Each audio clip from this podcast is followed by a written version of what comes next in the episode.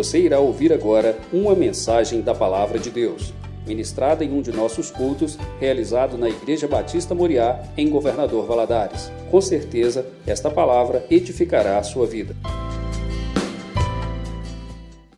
Queria convidar você a ficar em pé, em reverência à palavra do nosso Deus, abrir sua Bíblia no livro de Gênesis, capítulo 26.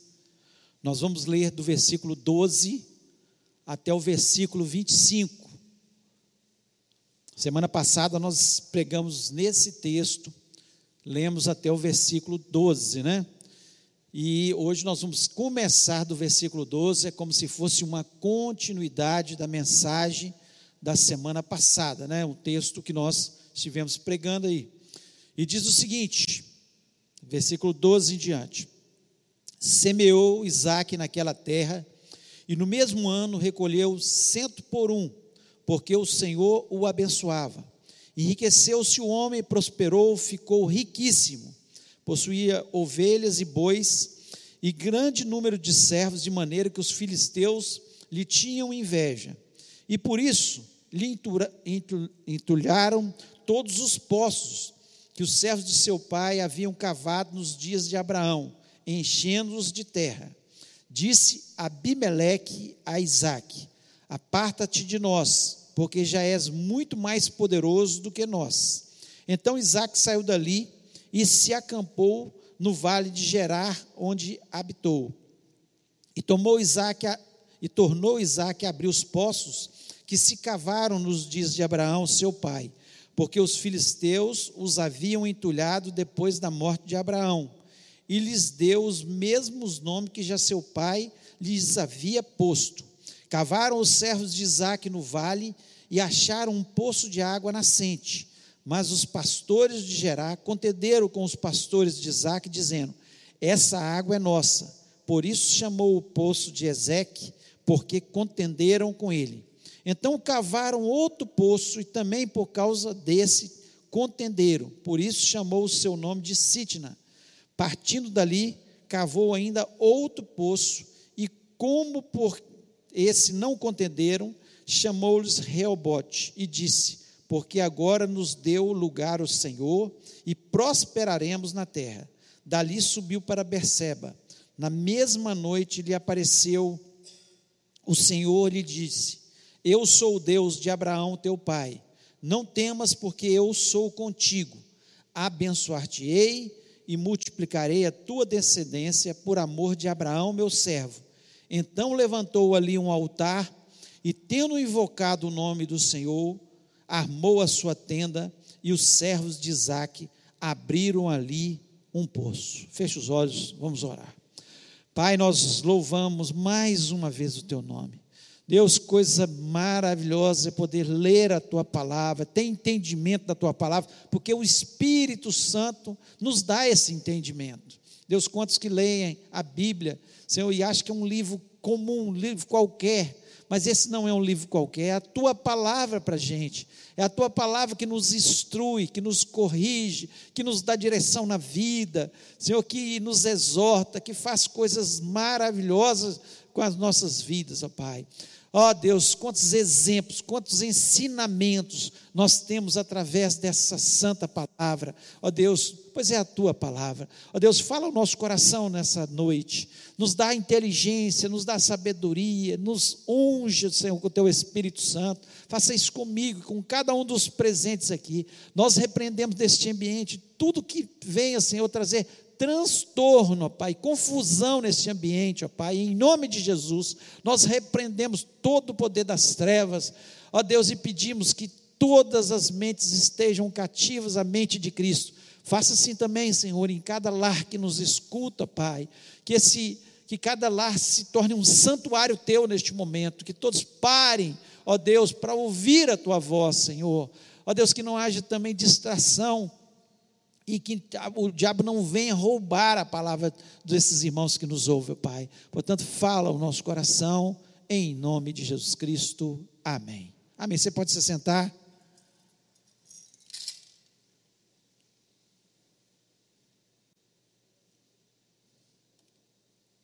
Como eu falei semana passada, nós pregamos nesse texto, E nós falamos algumas coisas né, que são importantes é, para a vida das pessoas que querem, no meio da crise, é, obter sucesso. E nós falamos sobre isso. E falamos que Isaac, ele teve esse entendimento. Ele entendeu, primeiro, que o lugar mais seguro do mundo é dentro da vontade de Deus. Então ele não desceu ao Egito. Quando Deus falou, não desça ao Egito, que era o lugar mais promissor. Era o lugar que tinha terras férteis. É o lugar que ele poderia prosperar muito mais facilmente. Mas Deus falou com ele: você não vai para o Egito. E ele ficou dentro da vontade de Deus. Você quer ser abençoado, feliz? O centro da vontade de Deus, não tem dúvida disso. O lugar mais seguro para você viver, no meio da crise, no meio do deserto, no meio da fome, como ele estava passando ali, é no centro da vontade de Deus. Ele também, nós falamos que ele, ele não, ele tirou os olhos das circunstâncias e fixou nas promessas de Deus. Ele tinha uma promessa para a vida dele. Nós não temos promessa para as nossas vidas. A palavra de Deus nos diz que Jesus Cristo estaria conosco todos os dias, todos até a consumação do século. Ele não, não falou que nós somos mais que vencedores em Cristo, que Ele veio para dar vida e vida em abundância. Nós acreditamos nas promessas de Deus. Se estamos no centro da vontade de Deus, dentro da vontade de Deus, nós acreditamos que pode ter a maior crise, mas com certeza nós estamos agarrados, não nas circunstâncias, não no dólar que sobe ou desce, não na inflação que sobe ou desce, não na crise mundial, nas guerras que acontecem e podem acontecer, não nas pandemias, nós estamos fixados nas promessas de Deus. Quem ficou fixado nas promessas de Deus, no meio da pandemia, sobreviveu. Ele se agarrou nas promessas de Deus, não ficou ouvindo os que os economistas, os jornalistas, os, o governo falou, ou os governos mundiais. Não, eu, eu estou na crise, está havendo uma crise, nós não negamos que existe a crise, ele não negou que existia a crise, Isaac, mas ele ficou agarrado nas promessas de Deus. E, por fim, nós falamos na semana passada que ele obedeceu sem questionar. Ele obedeceu. Deus falou, ele foi. Não questionou. Não é melhor isso, não é melhor aquilo. Quantas vezes nós ficamos questionando aquilo que a palavra de Deus nos diz? Nós falamos sobre isso. Deus fala sobre o dízimo e oferta, nós questionamos, ah, mas não é, eu acho que é do Antigo, do Novo Testamento, e começamos a questionar as coisas, não obedecemos, e obedecemos, é obedecer, a palavra de Deus diz, eu obedeço, e dá certo obedecer, todos que obedecem, veem que dá certo, Isaac obedeceu e deu certo, em vez de ir para o Egito, ele foi para Gerar, que era um lugar que estava deserto também, que estava tendo fome também. Só que lá, que era o centro da vontade de Deus, onde Deus queria que ele estivesse, que era mais, muito mais próximo da terra prometida, ele prosperou. Ele prosperou e foi abençoado.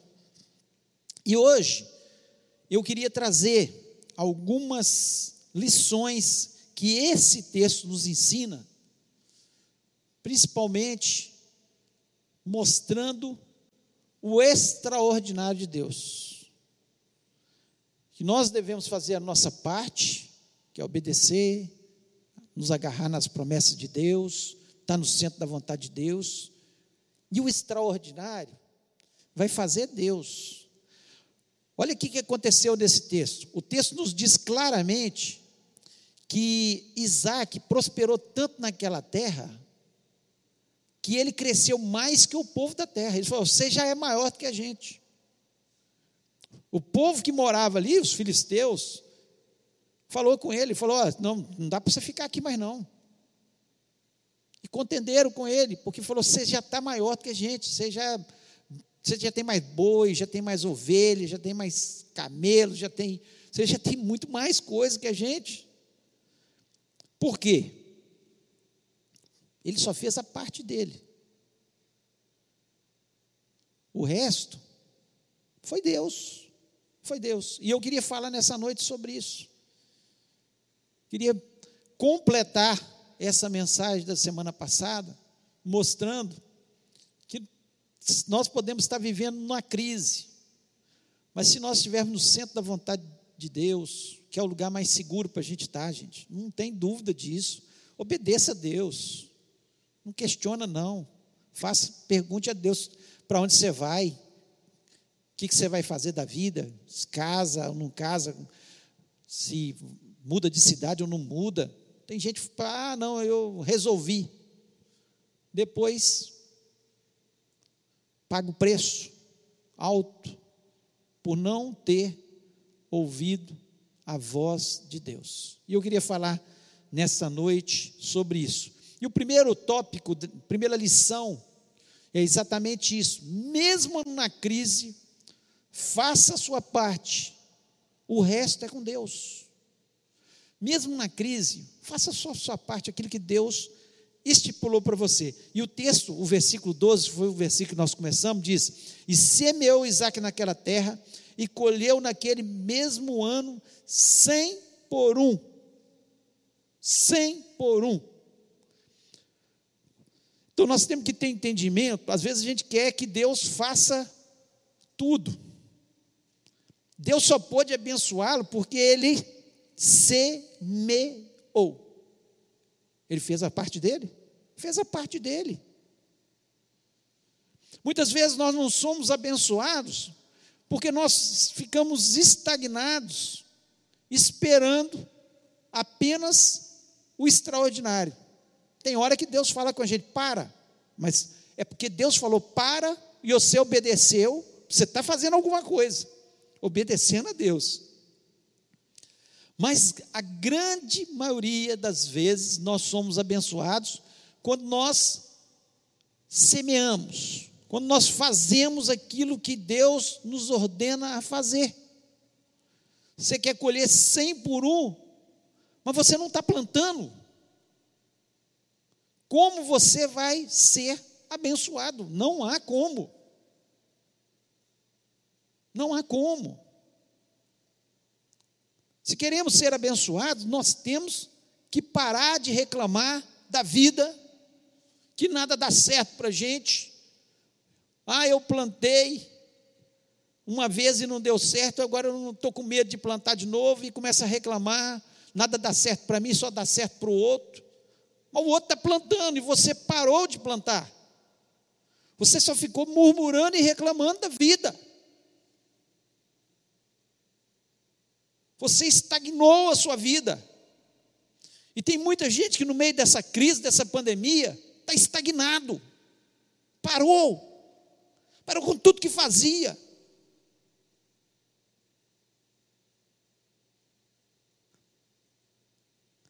É preciso semear. Ninguém vai colher se não semear. Você precisa semear dentro do seu casamento. Porque senão, você não vai colher. Você precisa semear sobre os seus filhos. Como é que você quer colher se você não semeia sobre eles os ensinamentos da palavra, as lições de vida, o tempo com eles? Você precisa semear na igreja. Quantas pessoas que faziam tantas coisas e pararam por causa da pandemia. E não estão colhendo, ah, não estou colhendo mais. Não vai colher, porque parou de semear, gente. Não estou falando que, a gente tem que sair, né? Eu sempre fui defensor de todos os cuidados, aqui na igreja, com álcool gel, distanciamento, a máscara para tomar cuidado nas aglomerações, e temos instruído isso. Mas tem pessoas que desapareceram. pararam de semear, estão deprimidos, estão cansados, sobrecarregados, porque a vida é assim. Só vai receber bênção quem semeia, quem faz a parte dele. Não tem, não tem outra coisa. Não tem outro jeito de fazer. Nós precisamos semear. Nós precisamos. No deserto, mesmo, mesmo que pareça tudo deserto, você fala, mas como eu vou semear no meio do deserto? Se Isaac tivesse pensado dessa forma, ele não teria sido abençoado. Ele tinha certeza que ele estava no lugar certo, onde Deus tinha colocado, e falou: agora vou semear. Vou semear. Eu me lembro aproximadamente pouco tempo, né, uns 30 anos, eu fiz um curso de administração hospitalar.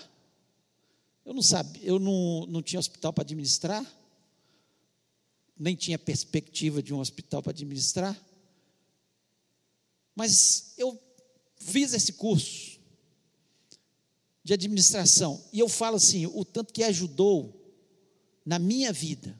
De, mais tarde eu pude administrar um hospital que foi o evangélico, na época, hospital evangélico, hoje samaritano. Mas antes de administrar esse hospital, como aquele curso de administração hospitalar me ajudou na administração da minha vida, da minha casa, abriu portas em outras situações, porque ampliou a minha mente, abriu a minha mente, Cada curso que você faz, amplie sua mente. Então comece a semear, faça cursos.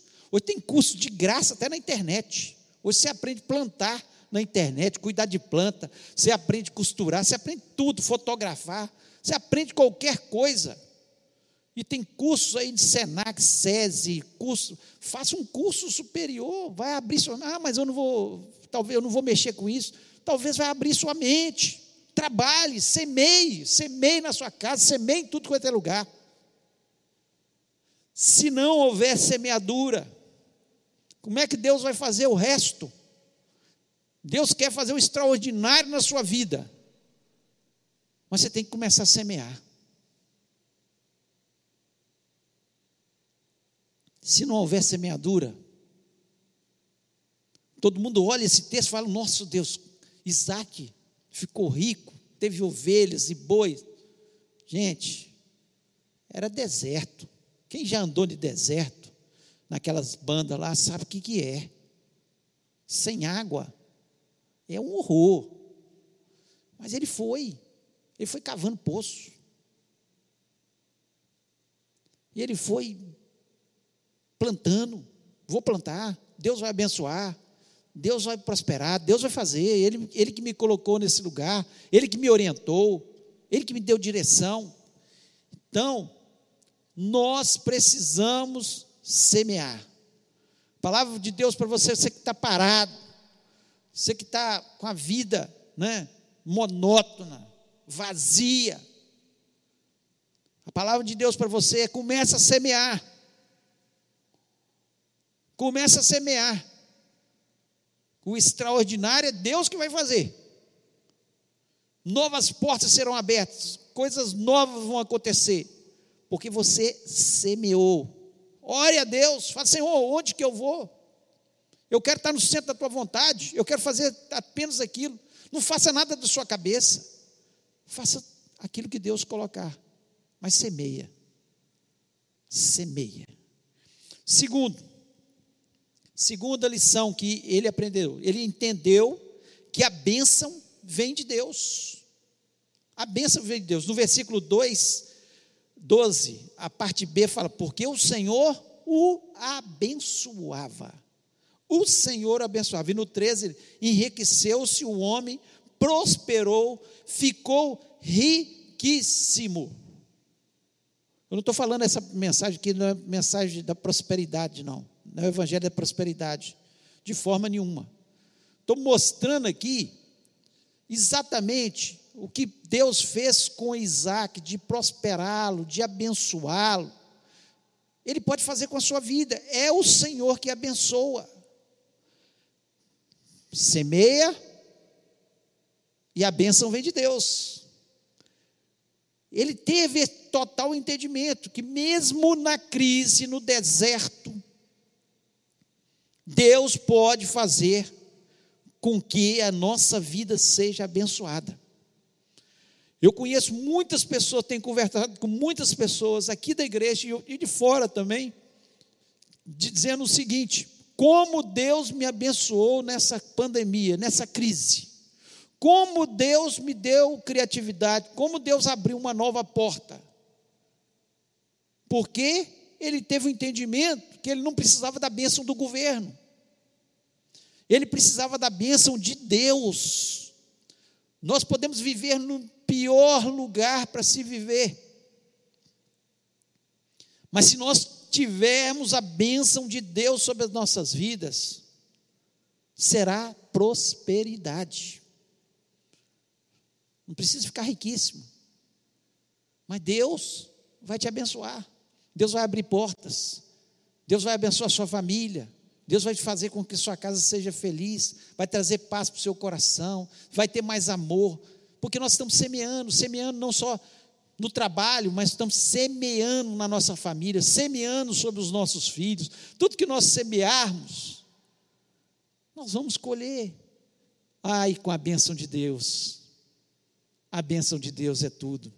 A ação sobrenatural de Deus sobre as nossas vidas. Portas sendo abertas onde a gente nem espera coisas acontecendo de uma forma maravilhosa, porque você fala assim, é, foi só Deus que podia fazer isso, e foi Deus mesmo, e foi Deus mesmo, não foi o acaso, não foi fruto do acaso, não, é a bênção de Deus que nós precisamos. Isaac, ele teve esse entendimento que ele precisava da bênção de Deus, na bênção, com a bênção de Deus, ele podia estar lá no meio dos filisteus, ele podia estar no deserto, pouca água, mas ele ia prosperar com certeza. Ele acreditou fielmente nisso aí. Provérbios 10, versículo 4 diz o seguinte: O que trabalha com mão enganosa empobrece, mas a mão dos diligentes enriquece. Ou seja, quem trabalha, quem semeia, com diligência, com amor, com dedicação, vai prosperar. Agora, o mais interessante é o versículo 22 desse capítulo, que diz o seguinte: A bênção do Senhor é que enriquece e não acrescenta dores. Nós precisamos de riqueza, só de dinheiro. Quantas pessoas que estão aí ganharam tanto dinheiro e estão cheios de dores? Trouxe foi dores para ele, trouxe foi situações adversas. Não é isso. A bênção, nós precisamos é da bênção do Senhor, porque a bênção do Senhor é que traz a prosperidade sobre a nossa vida sem acrescentar dores. Sem acrescentar dores.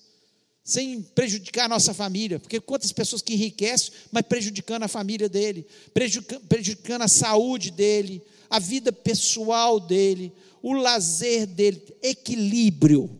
A palavra de Deus é uma palavra que traz equilíbrio para o ser humano. Nós precisamos não estar bem apenas no nosso trabalho, nós precisamos estar bem na nossa família, nós precisamos estar bem no, no, na, com a gente mesmo, né? bem-estar físico, mental, emocional. Nós precisamos disso, é essa bênção de Deus é que enriquece, que traz prosperidade e não acrescenta dores. Então nós precisamos Isaac entendeu isso. E nós precisamos entender. Não precisamos que o governo tome as melhores medidas. Que bom quando toma as melhores medidas. Nós não precisamos ficar preocupados com a crise, se vai aumentar ou diminuir. Nós precisamos da bênção de Deus sobre as nossas vidas. Terceiro, os invejosos vão entulhar seus poços. Siga em frente. Siga em frente. O que aconteceu com Isaac? O, versículo 14 diz o seguinte: possuía ovelhas, bois e grande número de servos, de maneira que os filisteus lhe tinham inveja. E aí diz, no 15: E por isso lhe entulharam todos os poços que os servos de seu pai haviam cavado nos dias de Abraão enchendo-os de terra. O que, que os filisteus fizeram? Eles ficaram com inveja. Falaram: esse homem está prosperando. Eles não entendiam que era a bênção de Deus. Eles não entendiam que eles podiam entulhar os poços pela inveja deles. Mas que Deus daria o escape. E a palavra de Deus para a gente é isso: mesmo que os filisteus, mesmo que os inimigos, mesmo que as pessoas tentem entulhar seus poços, onde sai água para alimentar sua vida, era que ele precisava, ele precisava de água. Mesmo que os filisteus tentem entulhar, mesmo que eles fiquem com inveja, o que, que ele fez? Ele ficou brigando ele ficou amargurado? Não. Ele seguiu em frente. Ele abriu um novo, um novo poço. Eles vieram, contenderam de novo.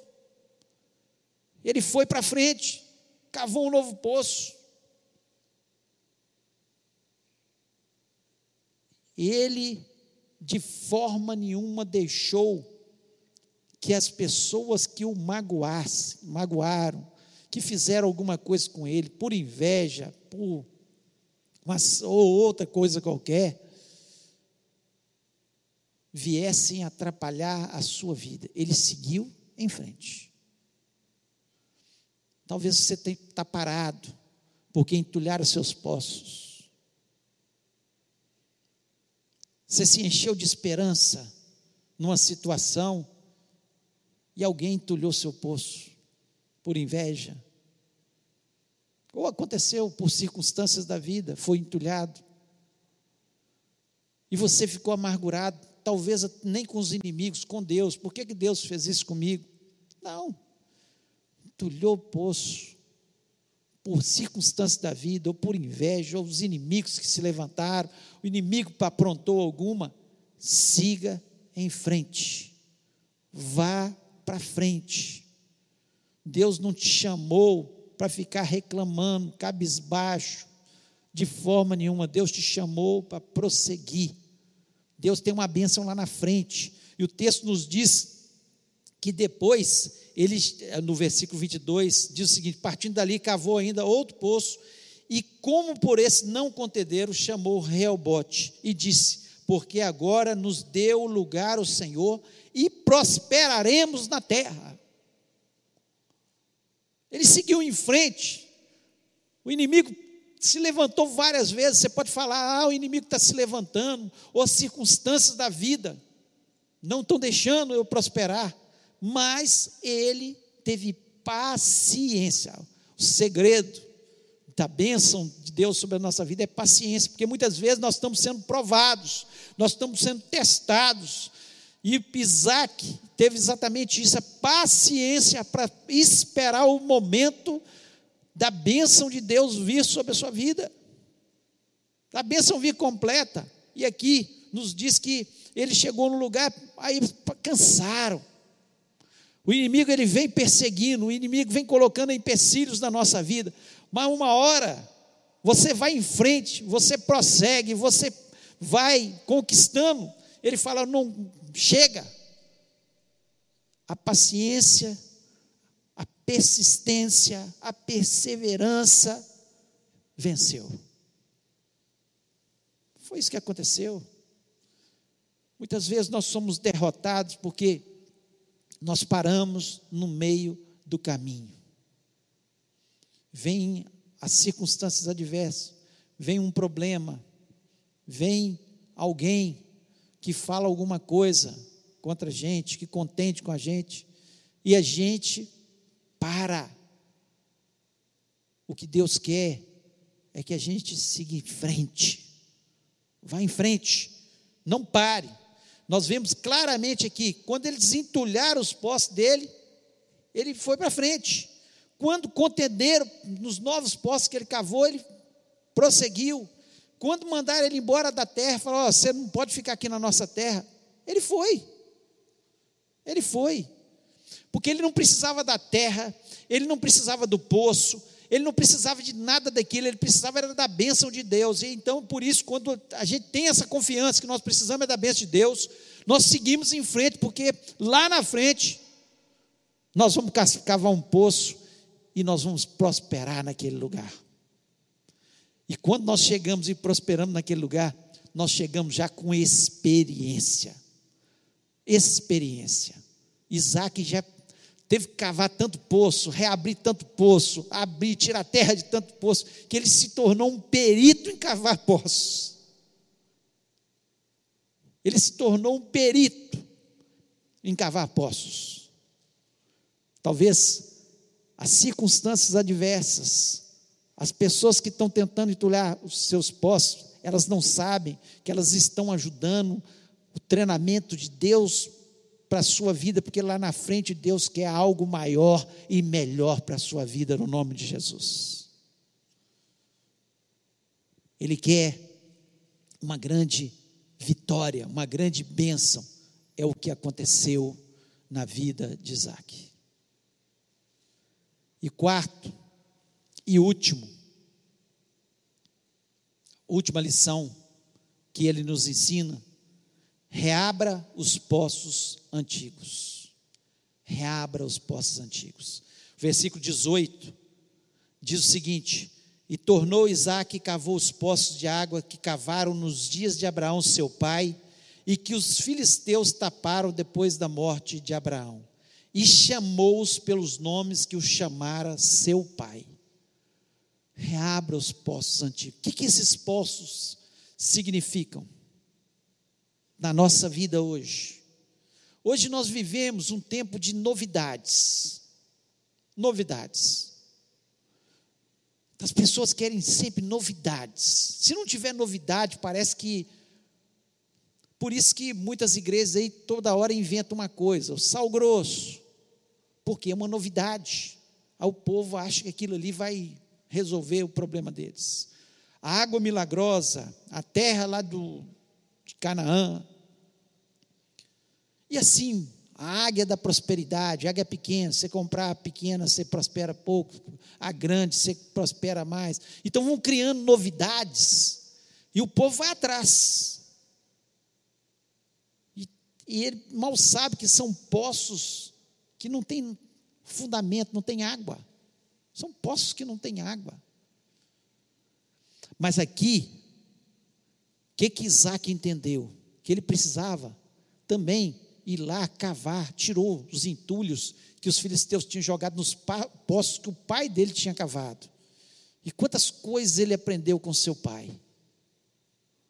Esses poços significam o que nós aprendemos com os antigos com a igreja primitiva, com as igrejas que levam Deus a sério, com as pessoas que levam Deus a sério.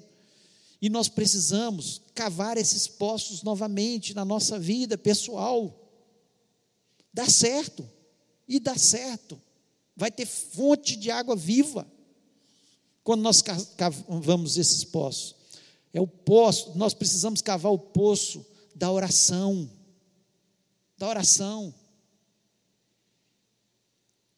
Quantos que não oram diariamente, ou às vezes nem uma vez na semana, oram o dia que vem na igreja, não tem o seu tempo com Deus. Abraão foi um homem de oração. Esses poços antigos que foram cavados novamente, foram tirados os entulhos dali, tem esse significado na nossa vida. Nós precisamos voltar ao passado, coisas que dão certo, que são bíblicas, que são poços que vão trazer coisas boas para a nossa vida. A leitura da palavra e a prática da palavra de Deus, não é só ouvir, não é só ler, é falar, isso dá certo, é praticar a palavra de Deus. Quantas vezes nós temos o conhecimento dos versículos, dos textos, e estamos sendo derrotados pelas palavras que Satanás coloca no nosso ouvido? Nós preferimos acreditar naquilo que os filisteus estão dizendo do que na palavra de Deus. Cave o poço novamente na sua vida de leitura da palavra de Deus da prática da palavra de Deus. Cave o poço do culto doméstico na sua casa. Orem juntos, casais, orem juntos. Pais, orem os seus filhos. Orem, leia a Bíblia, ensina os textos. É bonitinho demais. Eu vejo minhas netas, elas conhecendo as histórias de Daniel, de Davi, de Jesus. Aquilo ali fica impregnado na vida.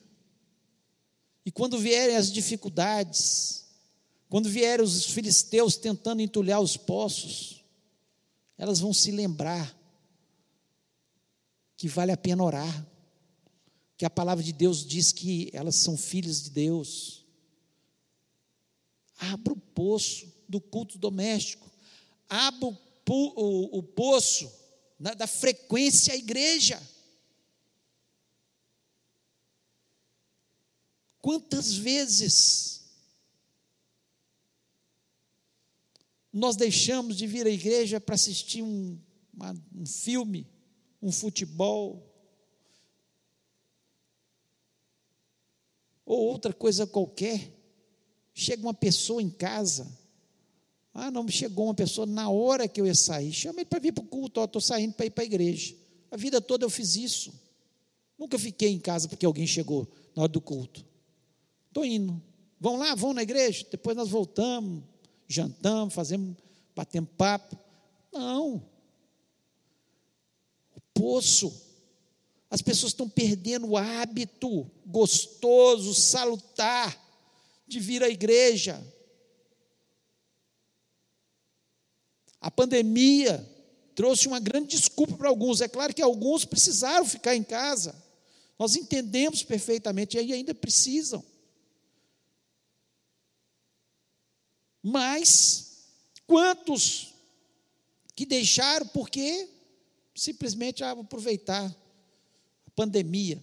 Você me encontra com uma pessoa em tudo quanto é lugar. Você vai me desculpar se você ficar ofendido com isso, mas encontra com uma pessoa em tudo quanto é lugar. Mas a igreja não pode. Não está certo, a frequência, é o poço. Você lembra quando você vinha, você era frequente, como sua vida era mais abençoada, a comunhão, o louvor congregacional, tudo isso faz falta para a gente. Ver os irmãos, falar a paz do Senhor, meu irmão.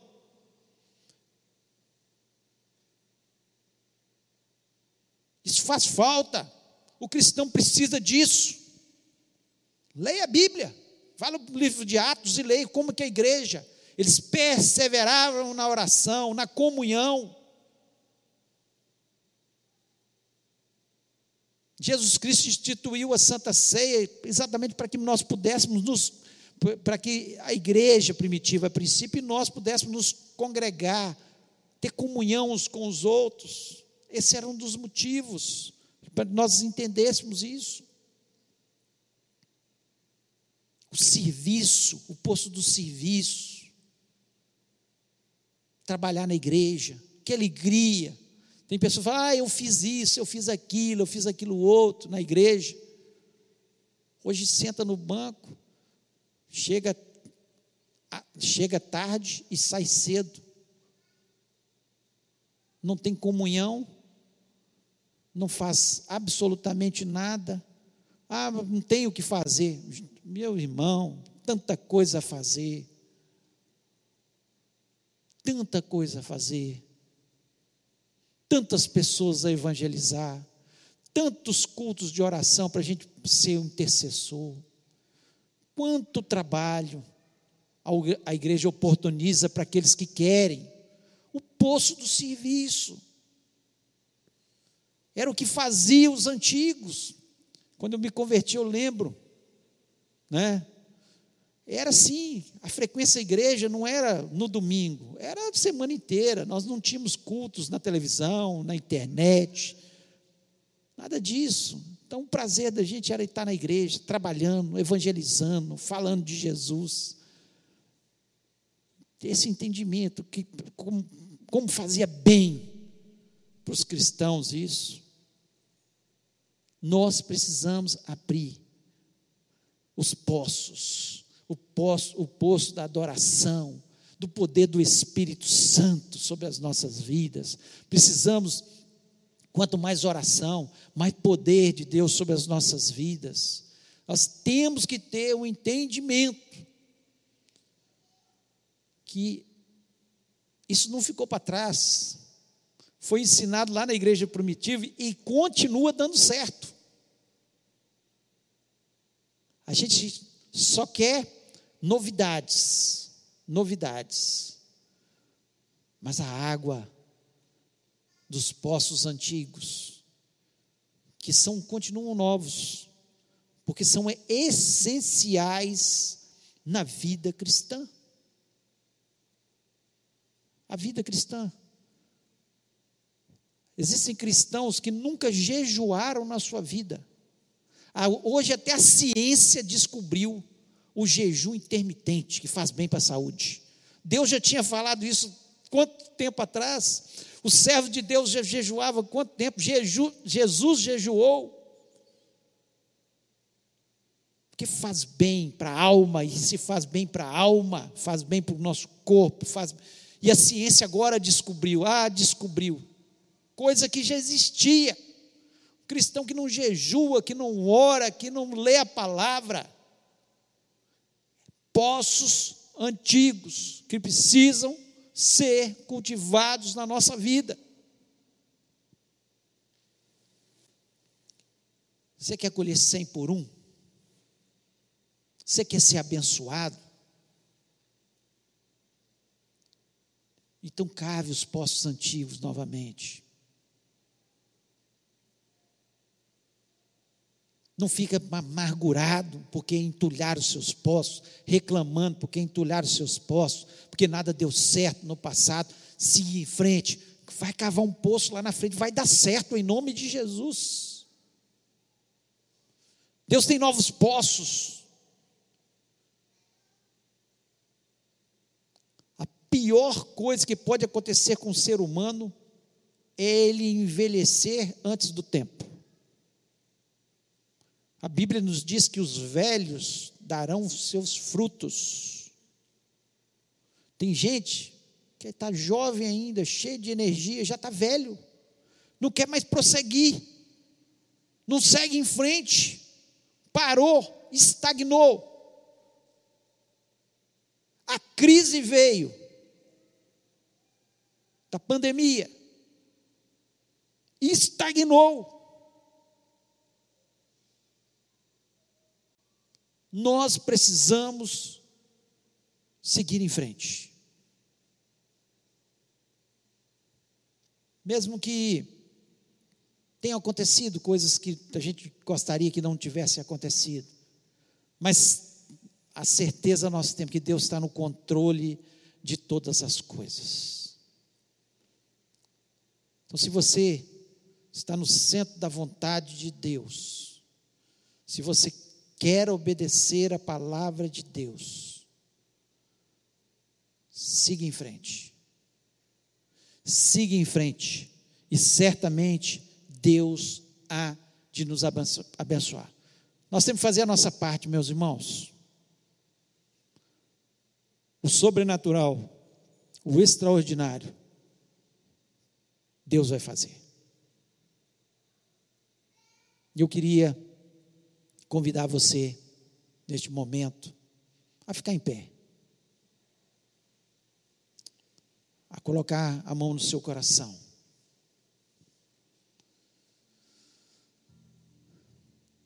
Você entendeu que essa palavra de Deus é para você? Você vai fazer uma oração agora.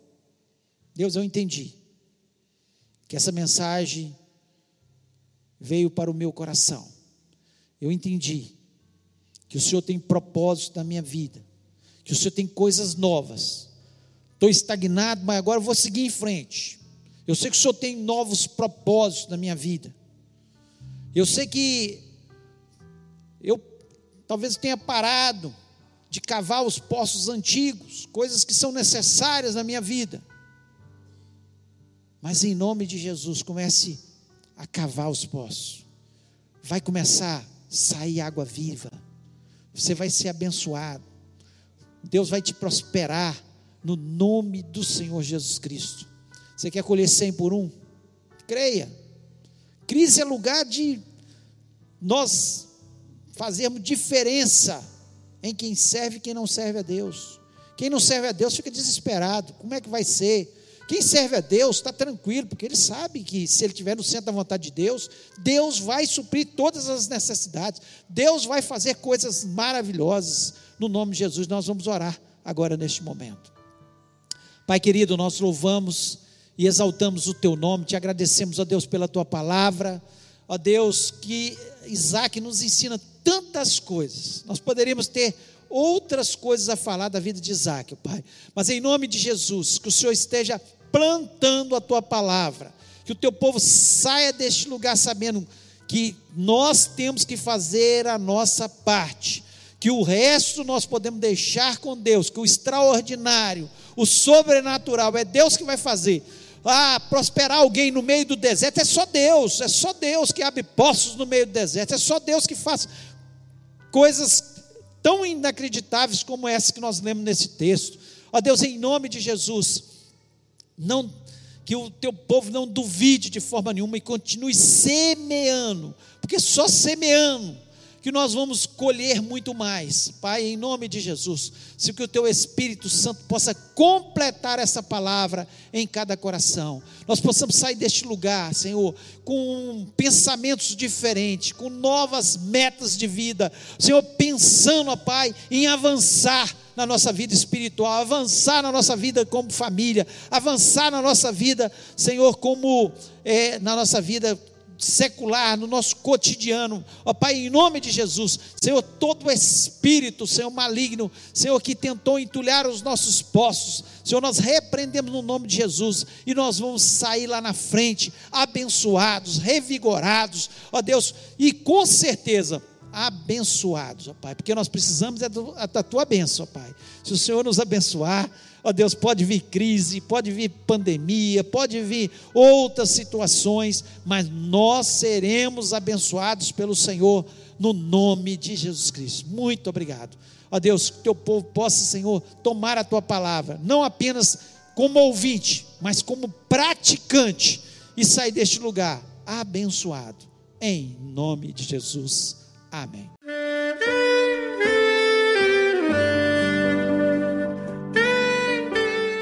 Querido amigo, Deus se interessa por você.